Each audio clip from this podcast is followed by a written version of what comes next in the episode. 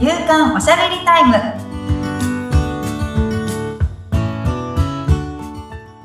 女性のライフスタイルコンサルタントの大池舞ですアシスタントの菅千奈美です。まいさんよろしくお願いいたします。よろしくお願いしますさあ、今回はどういったお話でしょうか？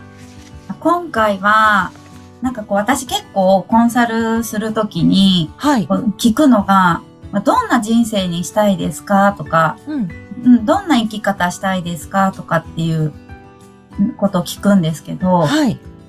なんかその、それを描く段階の時に、自分がそうだったんですけど、こう憧れうん。と嫉妬と渇望するっていう段階があるよっていうのをですね、はい。ある本でうん。最近読んで、はい。あ、まさに自分がそうだったなっていうのがあったので、こううん皆さんにもなんかこう当てはまるんじゃないかなって、と思っていいですね。うん。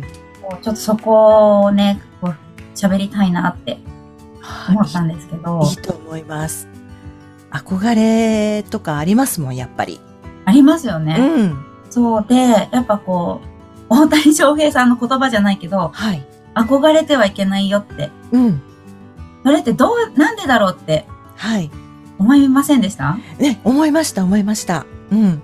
そうで、私がその本とマッチしたのが、うん。この憧れている時っていうのは、はい。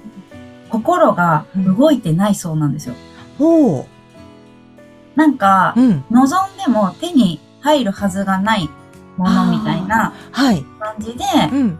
うん、あの、思っているから憧れになってしまう。うん。うん。うん。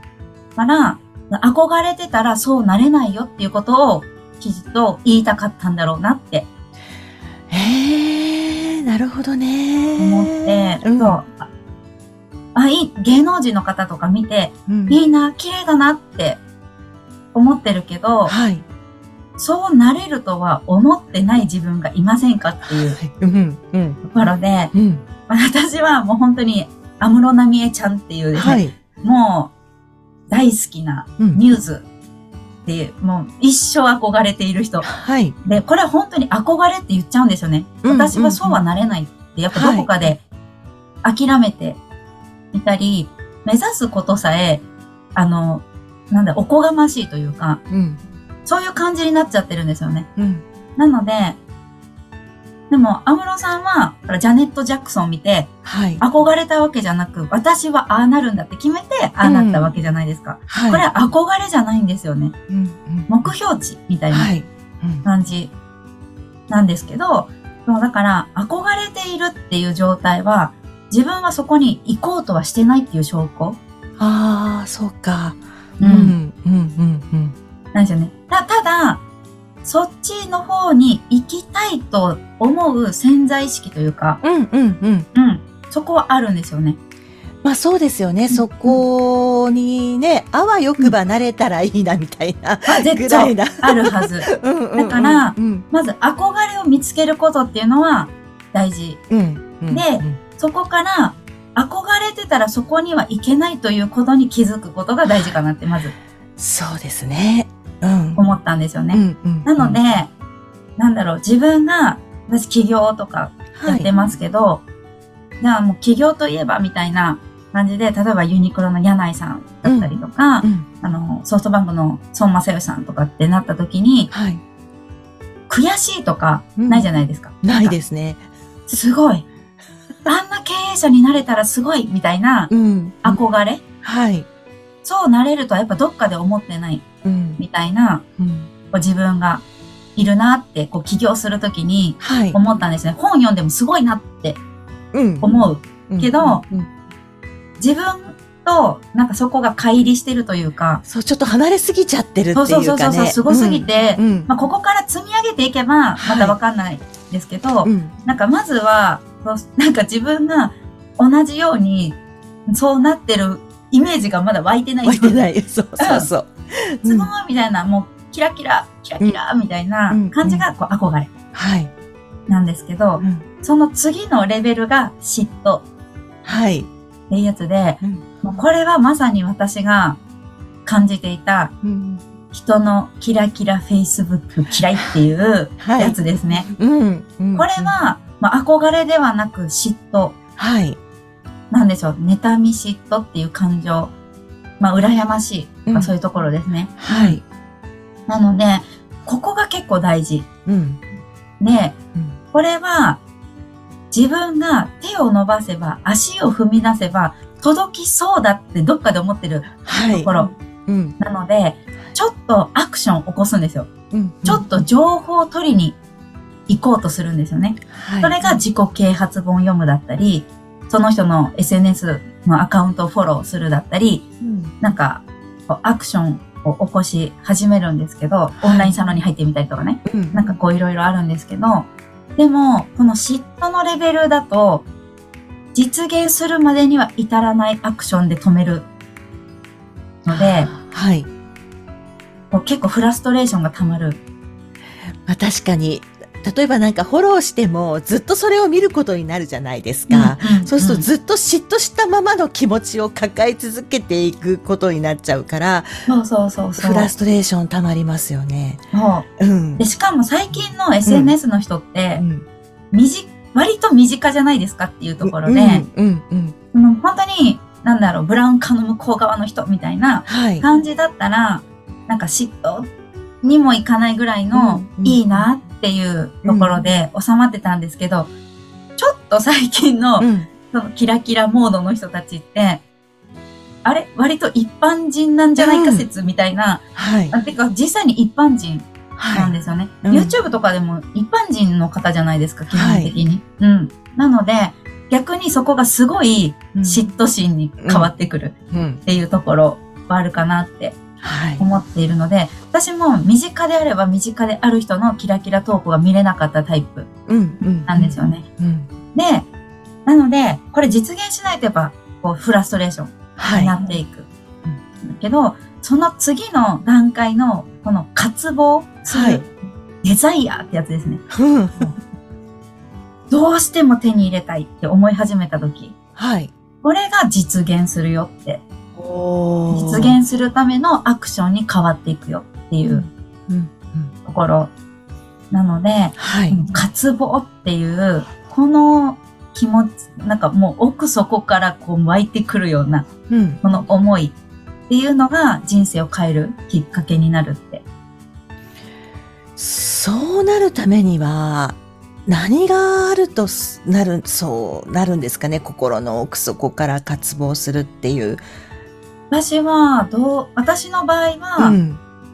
どうしても打破したい現状っていうのがああったんですよね。うんうん。なので、大きな、こう、何かを成し遂げたいことがあるとか、はい。大きな目的があるっていうのは全然、当時ぜなくって、うんうんうん。ただ、この現状、はい。看護師としてうん生きる、うん。母と妻としてだけ生きるはい。とか、職場と家の往復だけで終わる毎日とかう、んうんうん。なんか頑張っても頭打ちのお給料とか、はい。どこまで頑張っても支払いの心配が消えない毎日とか、うんうんうん。もうそう、もう嫌って思っちゃった。これを脱出したいっていう、はい。うん。もうその欲望。はすごかった。はで、これをなんか脱出する情報が欲しいとか、手段が欲しいとかっていうのをむちゃくちゃ思ってたっていう。あ。なるほどね。うんうんうんうん。で、それは豊かな生活をしているお友達とかを妬んでる場合ではなかったんですよ。そうね。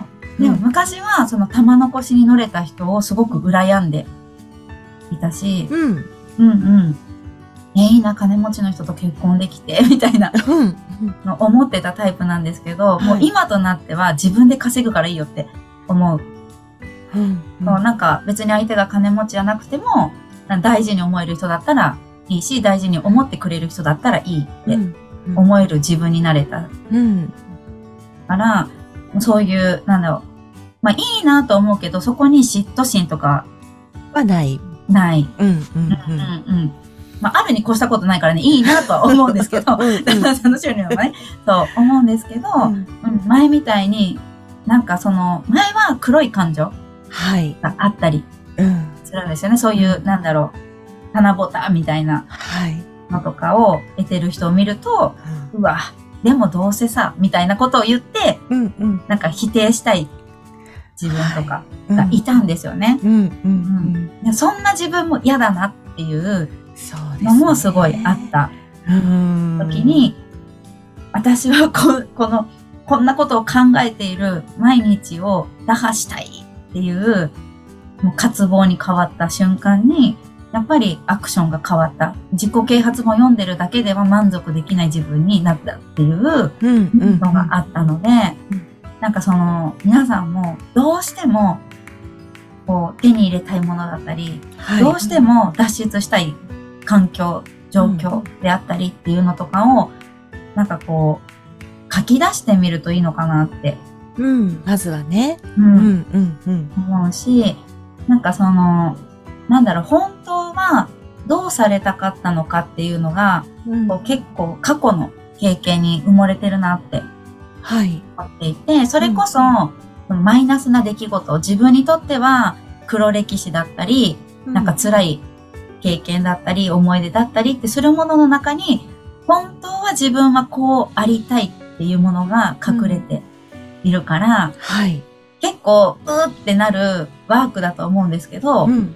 自分の辛い過去はい。っていうのをちょっと書き出してみて、それを掘り下げて、本当はどうされたかったのどうしたかったのってうんいう中に、未来の自分の理想のあり方、ライフスタイルっていうのがあるんじゃないかなって。うん。で、それを気づいたら、はい。多分渇望に変わる。じゃないかなって。そうすると、何かアクションが起こせうんるっていうことですかね。そう。なんか、いいなって思って、フォローししてるのを見るだけじゃないし、うんうんうん。なんかちょっと情報を取ってみるけど、結局自分には無理なんだみたいな感じで諦めることもなく、うん、こうやる、うんううんん、ことができるんじゃないかなって。まあ、それが多分、なんだろうやる気のエネルギーというか、はい。アクションのエネルギーになるかなってうんうんうん。思うし、諦められないんですよね、渇望しちゃうと。そう、諦められないですよ。うん。うん。うん。し、その一個一個の、その手に入れようとしていることが楽しくなっちゃう。うんうんうん、それ、がうまくいいこうが、はい。うまくいかなかろうが、なんかこうやっている自分に満足できるようになっていくうんうんうん。のになるし、はい。